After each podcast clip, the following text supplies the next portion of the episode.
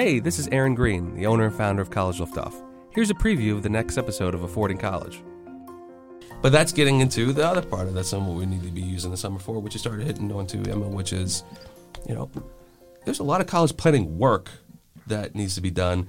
And, you know, nine months out of the year, there's school, there's practice, there's all this stuff going on, and we do it then. But man, there's three months out of the year where that doesn't happen. Mm-hmm. So why in the world aren't we doing more of this over the summer? I, you know, the summer should be our busiest season. To be honest with you, we should have more kids coming through our program in the summer, or starting in the summer, because man, we've got the ability to be able to meet with them from 9 a.m. to 7, not just like from 3 to 7, more or less. Uh, we can get a lot more done because there is no what's the good, what's the best way of putting this? No um, Like mental m- mental competition mm-hmm. between the things you need to be doing as far as research programs, which take work. I mean, it takes work to be able to do that effectively, and calculus.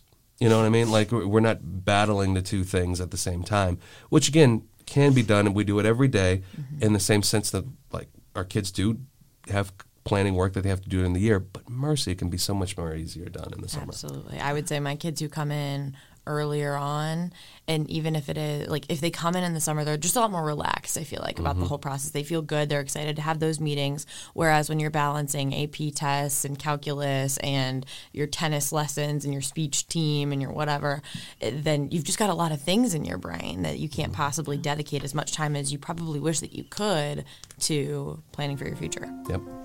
Thanks a ton for listening to our podcast. If you want to learn more about College Liftoff, please visit us at www.collegeliftoff.com. And if you have any questions that you want answered on any of the future episodes, please feel free to email us at hello at collegeliftoff.com.